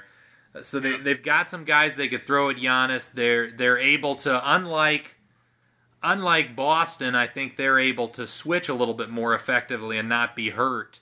Uh, you know, you talk about the likes of Danny Green, Kawhi, and Siakam. Those guys have been able to switch pretty effectively all season. And and Kawhi also the the master of the mid range is kind of the uh, that's the kryptonite for, for the Bucks defense. They they concede mid range jumpers, and Kawhi is is really the master of that area. Yeah, yeah. Uh, I, I I'm, a little biased. I, I you know you I, you might remember my super political answer to which team I thought was coming out of the East. Uh, but I still hold to that. I, I think the Raptors at their peak are the best team in the East. Uh, we saw it tonight, and I think that you know the defensive uh, you know, they've already been great defensively, but when they're really rolling like tonight, that defense leading to fast break offense um, and their ability for some of their other guys to hit shots when you know Kawhi is is creating all that space for them. Um, I think that it's an intriguing matchup. But I think the Raptors are a better team, um, but Milwaukee's been doing this night over night. so uh, right, you know, and the Raptors have had multiple games where they've been you know a lot of inconsistent players. And if Brogdon can come back and, and play like his usual self, you got to imagine the Bucks, uh, especially with the way the, the Raptors bench has played, they'd have the edge in bench play. But the, the, the biggest question, Mark, I have about that potential series is, you know, I think the Sixers are, are perfectly set up to have, you know, even though Kawhi has gone off against them, they've got a couple of guys they can throw at him in in uh, in Simmons and Butler and then also have a guy for Siakam and Embiid. Whereas Milwaukee, you know, you, you put Giannis on either Siakam or Kawhi, but then who do you put on the other guy? And that right. that's the big concern I have for the Bucks in terms of their ability to defend the Raptors. Yeah, yeah, you, would be asking Middleton to really have to step up. Um, and he's just too small for either of them, either Siakam yeah, or Leonard. Yeah. Um, and for the Raptors, if OG Anunoby can come back, that's a guy that you can bring off the bench where you you have a large, beefy, you know, long defender that you can have on, you know, Giannis the entire game, um, and you know, not tire any of them out. um, yeah, that's. Ibaka, I think Ibaka might be a little bit too slow um, to guard Giannis off off the break there, but um, uh, you know, it's another body, another body you can throw at him.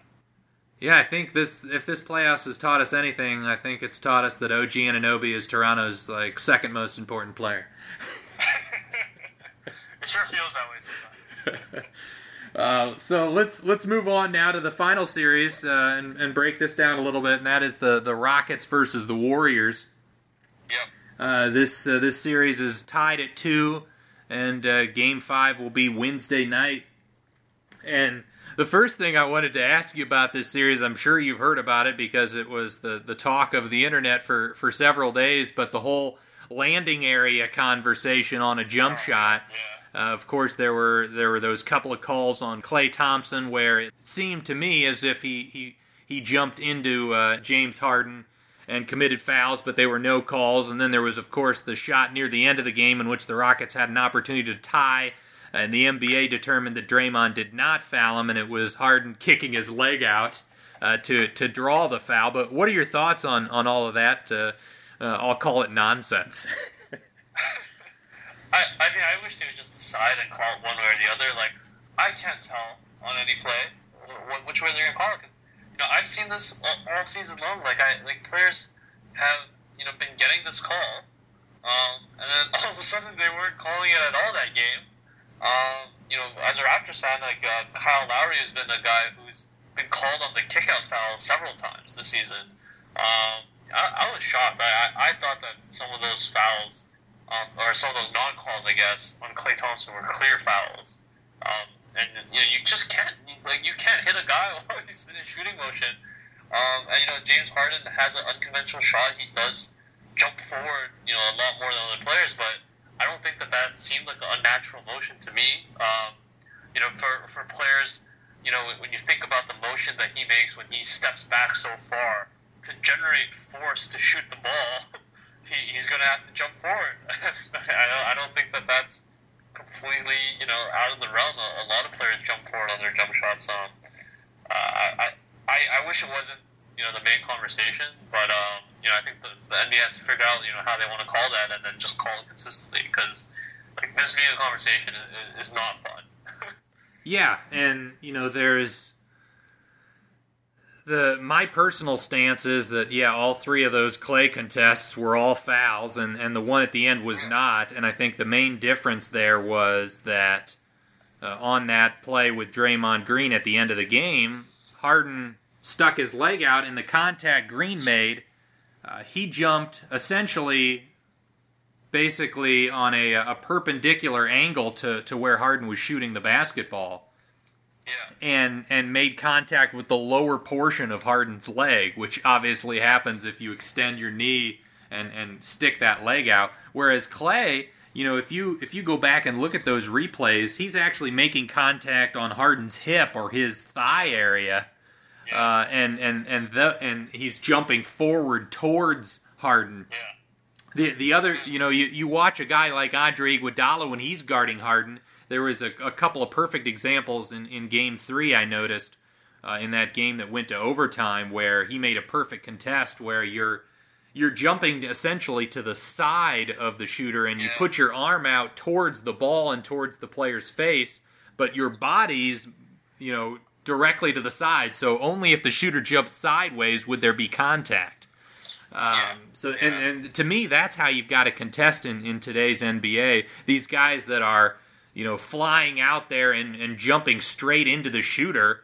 Uh, it, it's just, uh, to me, it's just a boneheaded play.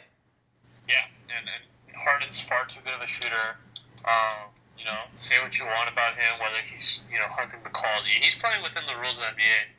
You know, you, I think people look at, like, little things like that and take away from the fact that this guy's been a, an absolute dominant scorer all season long and, and has carried that into the playoffs. Um, yeah, there was plays there where it like it looked like they were making contact to his midsection. I, I don't understand how you don't call that. Um, right, and and you know the the obviously this rule came about in large part due to that you know that Kawhi play in the Western Conference Finals where he Zaza Pachulia stepped under his foot and he sprained his ankle and was out for the rest of the series. So so the main reason for the call is player safety. But but I also think there's just a competitive advantage gained by the defense if you're allowed to jump higher and contest the shot and let your momentum fall into the shooter. You're yeah. you're able to contest you know better and, and make the shot that much more difficult. So so I think not only should it be a foul because of the potential player safety, but also because the defense is gaining an unfair advantage by making those sorts of contests. Yeah, uh, I, I, completely agree with you. You know, if you if you're allowed to contest without any um, without any you know concern about hitting the player post shot. Uh, as a shooter, you know, how do you prepare your body for the potential to be you know run over after you release the shot? Yeah, it's uh, uh yeah, you're you are pretty vulnerable in that position, and and the other the other argument I've heard a lot of is like who is entitled to that that space that neither the offensive player or the defensive player is inhabiting that they're both jumping into. And for me, it's the it's the offensive player because he's the one jumping first. So in essence, the defensive player is reacting. So it's an it's a similar to me as a guy driving down the lane and he j- takes off for a layup or a dunk, and a defender slides in front of him to take a charge. If you do it after the the liftoff, it's a block. No, I, I, agree with that. Um, and I, I think it's just it's, it's getting to the point of you know being ridiculous. If the way that they're going to guard James Harden is to you know be underneath him and to hit him in his in his thigh and hip area, and, and for that to be a legal contest, like that's ridiculous. Nobody wants to watch that. Right, and and and I get that you know the referees don't want to blow their whistle. They don't want to have you know 80 free throws and constant stops of the action. But you know if if you blow those first couple of fouls on Klay Thompson, for one, he'd be out of the game with foul trouble. But then uh, also, yeah, he'd probably stop doing it. Yeah, exactly. Like like nobody wants like to, to allow that to continue to happen. Like nobody wants to watch three point shooters which you know, a pretty exciting part of the game when the guys like Harden can hit these contested, you know, step back threes to just be, you know, getting, you know, uh, for black better word, being taken out for the lower bodies. Like nobody wants that to be a defensive strategy either. So uh, they need to clean that up. Well, and the, uh, the, the another another call that's it's kind of similar in my mind that I've seen a lot of that, that goes in favor of the defense. And and I should say too, there there are a lot of calls that I think should be changed. You know, the the forearm shoves that the offensive players do to create space should definitely yeah. be be uh, offensive fouls, and they don't do a good enough job with that. But another one that's similar to the you know the landing area on the jump shot is when a when an offensive player is driving in, and you know there was a play in in that game three of the Warriors Rockets where Harden takes a floater over Draymond Green and Green is running at him, going to block the shot, misses the ball, and then there's a giant collision of the two of them. To me, that's a foul as well. You know, if uh, uh, and even in the event that he necess- he even got the block, I still think that's a foul because you know you, you don't want those sorts of collisions in an NBA game. Yeah, yeah, and uh, and you know, then conversely, there's the play that I thought was was a charge at the end of that game when um, Right when Green, got there in time, and they didn't call it on Harden. Exactly. Yeah. Uh, same play. Yep. And and in that situation, instead of Green jumping up and jumping forward, he got in position and was standing stationary. You're absolutely right, and I think the NBA confirmed that should have been a charge. Yeah. Although you know, and, and the NBA doesn't do this enough either. I, I apologize that we've gotten into an, officiating tangent here, but uh, the the NBA doesn't do enough of the it's a charge, but the basket counts. And to me, that that that play would have been a situation where he got rid of the ball before the contact. The basket should count plus the charge. Interesting. Yeah, they never they, they, they never call that. that. That's a good point. It's interesting. Interesting thought. Just wanted to you know, to take a you know as much as officiating talk, um, just to see Harden. You know that floater.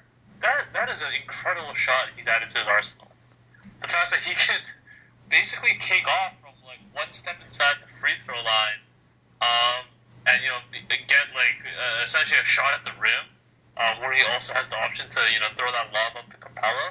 Um, that's really, I think, uh, it's, it's just opened up his game so much that now he has this like third shot. you know, uh, outside the step back three, or you know, just driving, you know, straight to the rim. He has this in between shot uh, which has been unstoppable as well. He doesn't seem to miss any of those. Um, I, I just want to say that that's an incredible shot, and he's able to draw off five fouls off of that as well, which I'm sure rile up you know uh, people who are not the biggest fans of Harden's game. Um, but he just seems to kind of come back every year and you know add something interesting to his game. Um, and, and I think that floater has been uh, really impressive, especially in, in how he's used in some of these playoff settings. Well, and he, he adds things that you know are complements to his his previous things he's added. You know, the floater is a perfect complement to him adding the step back because his his step back being so lethal has forced defenders to play on his side a lot, which has given him that runway. And a lot of defenses have opted to have that big drop all the way back to the rim. So yeah, that floater is the perfect, you know, again kryptonite to to that that defender staying on his side. So yeah, he, he is a, he is a great example for, for players out there that even after winning the MVP, he's still adding elements to his game. It is really impressive, and and he's had a pretty impressive series, especially in the two games in Houston. Uh, after he struggled so mightily last year against the Warriors defense, what are some things you've noticed? Is it is it just a matter of him knocking down shots? Is it the, the those added elements you mentioned to his game, or what is what has allowed him to be a little bit more effective against the Warriors this time around? Yeah, I think it's a little bit of, of that. Um, you know, adding those that in between game, um, and I think that uh, you know Capela is a little bit more uh, effective. Um, uh, not so much last game, but uh, in game three he was.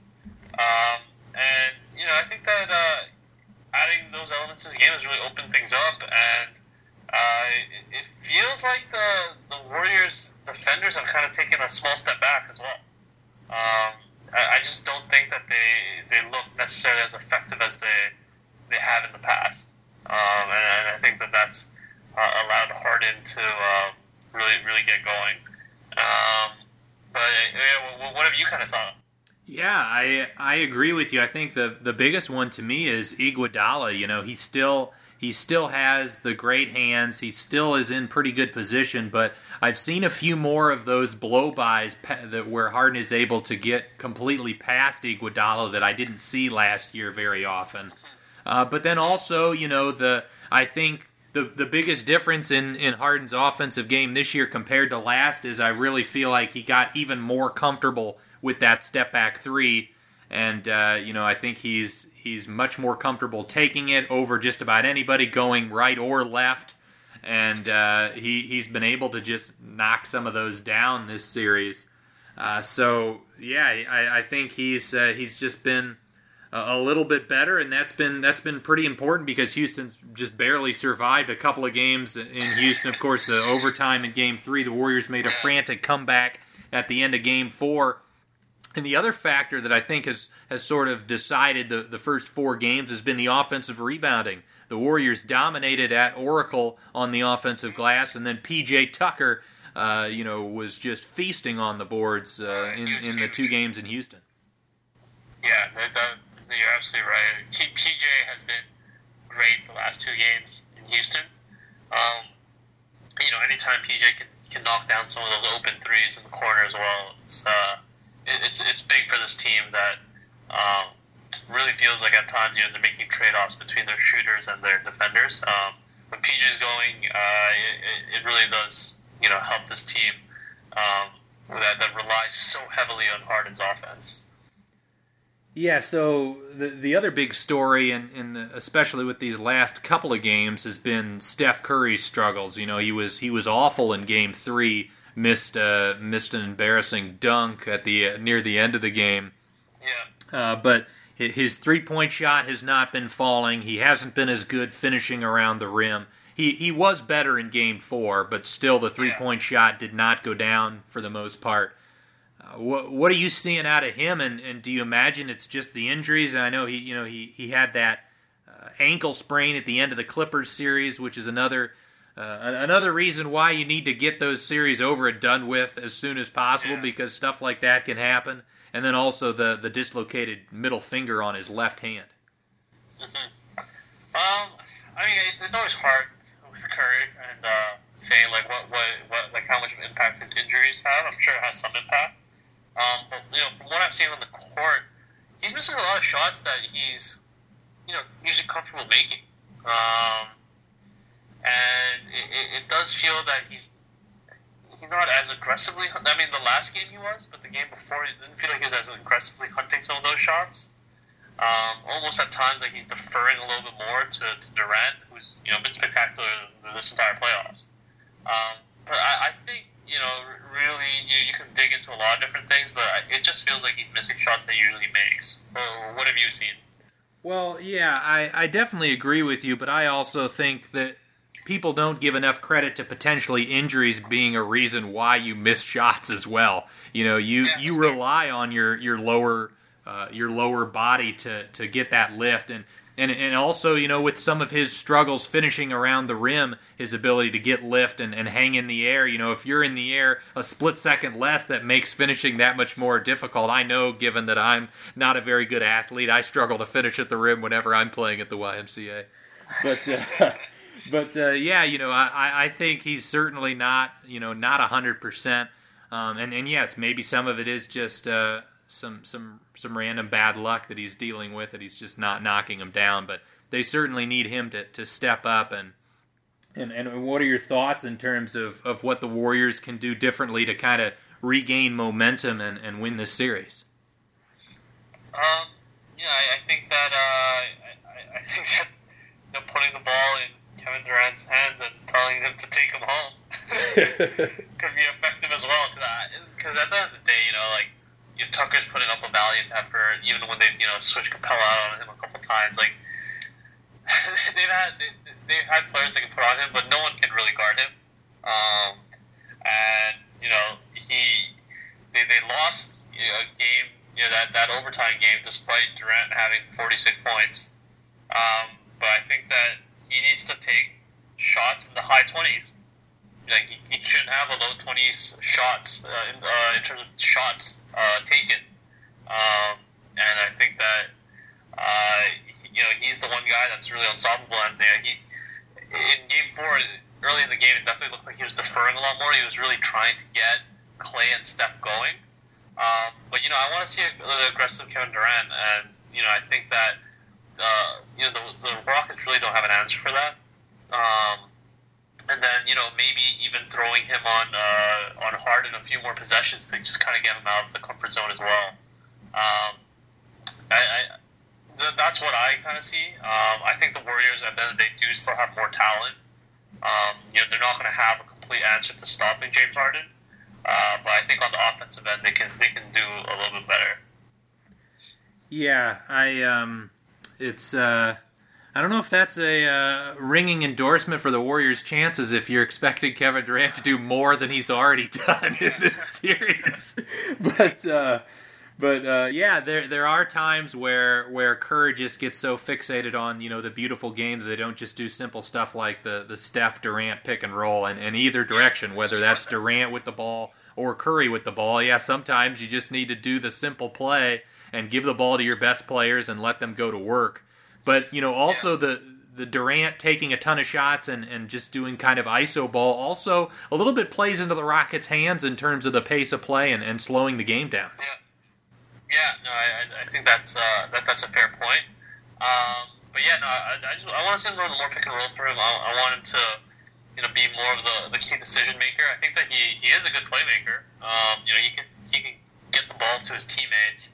Um, but I, I just it, it almost feels like he's making the choice between deferring versus attacking, and I, I just want to be aggressive to to hunt out, you know, when to attack and you know when to, to make plays rather than kind of it feels like he's slipping on and off the switch a lot. I don't know if you've you've, you've felt that as well. Yeah, there is, you know, there there has always been uh, that kind of situation. It, it's always been a little bit of a of a struggle where the Warriors with their old style of play versus the iso ball that Durant likes.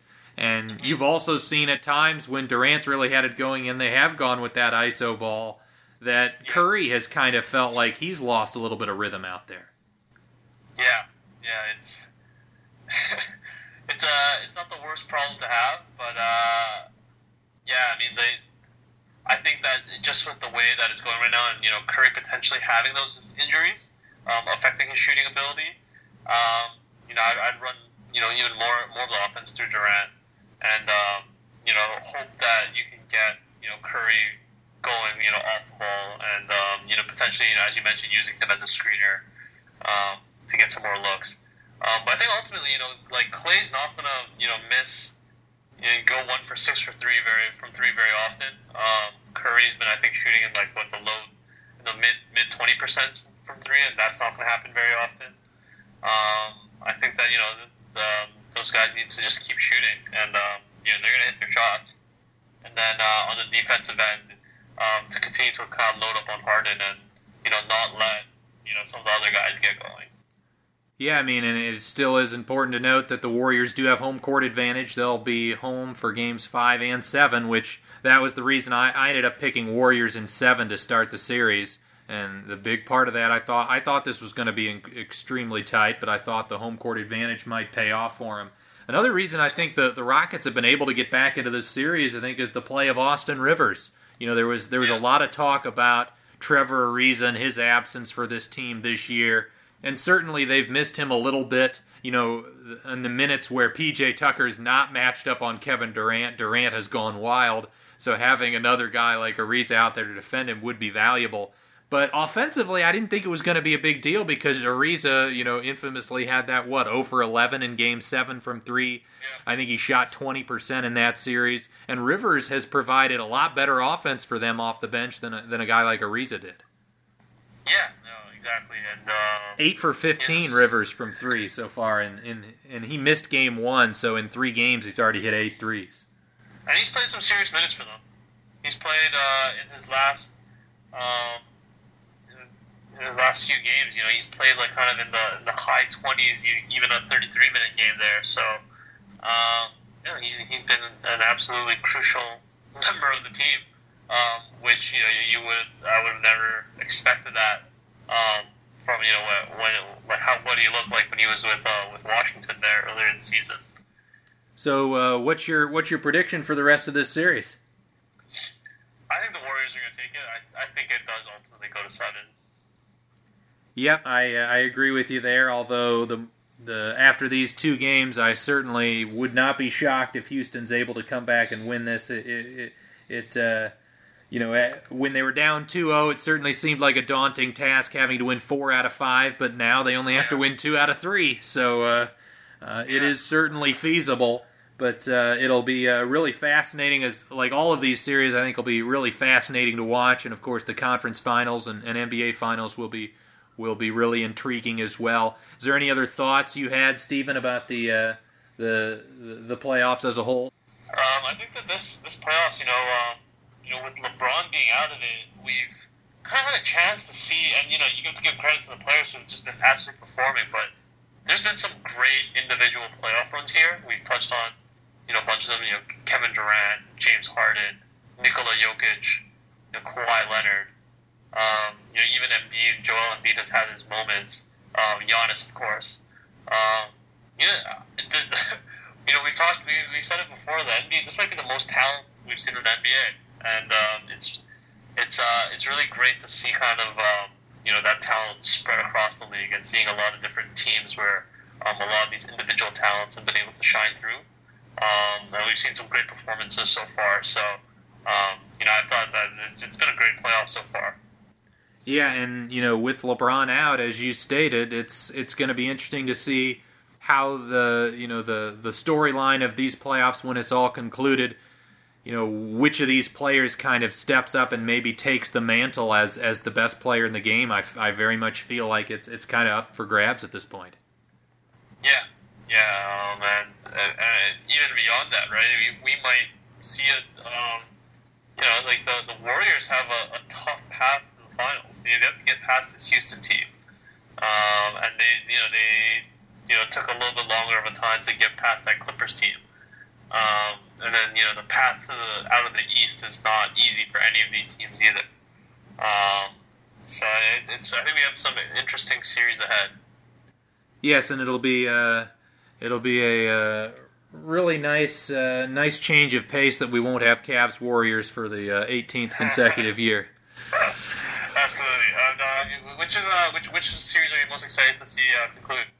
You mean out of these second round series? Yeah, out of these, so which ones are? I guess which one are you most excited to watch the rest of the series for? I it's got to be Houston Golden State. Um, yeah. Because I genuinely don't uh, don't really know which way it's going to go. I, I think it's uh, Um, you know, a lot of people have complained about the, you know, the, all the free throws and the style of play, and, and, that a lot of these games have been grinded out affairs. But, but I, have found both last year's Western Conference Finals and this series to be absolutely fascinating. And of course, there's there's so much talent on the floor. There's constant, you know, amazing plays happening. I, I love watching the, that series, and, and I am very excited to see how it uh, how it finishes up. Exactly. Yep. I, I agree. I think that the uh, the shot making and the uh, and the playmaking down the stretch for these series has been has been great. Um, I'm excited to see you know how that plays out for the next, hopefully the next three games of the series. Yes, and uh, yeah, hopefully we'll get a, uh, a, solid conference finals and NBA finals as well. Well, Stephen, thank you, uh, thank you so much for for taking the time. This was a lot of fun. Yeah, no, thanks for having me again. Thanks so much for listening to Duncan Dynasty. Uh, if you'd like to support the show, you can uh, you can subscribe to the program on iTunes. If you can leave a, uh, a rating and review, that would be greatly appreciated as well. Uh, the show is also now on Spotify. Uh, if you can uh, give the show a follow, again a rating on there, that that really helps a lot. If if you've got any questions or comments or or ideas for for future episodes, you can contact me on Twitter at Garrett Bouguet, and also uh, my email is g-bouguet at onu.edu. So uh, feel free to uh, to uh, give me any of your uh, ideas. I, I, love to hear from uh, from the people listening to the program. And uh, enjoy the next week of the NBA calendar. And have a great rest of your day. Leftovers or the DMV, number 97, or house cleaning, Chumba Casino always brings the fun. Play over a hundred different games online for free from anywhere. You could redeem some serious prizes. Chumba. ChumbaCasino.com. Live the Chumba life. No purchase necessary. Void where prohibited by law. T plus terms and conditions apply. See website for details. Mobile phone companies say they offer home internet. But if their internet comes from a cell phone network, you should know. It's just phone internet, not home internet. Keep your home up to speed with Cox. Cox internet is faster and has more reliable download speeds than 5G home internet. Cox is the real home internet you're looking for. Based on Cox analysis of Ookla speed test intelligence data Q3 2022 and Cox serviceable areas, visit cox.com/internet for details.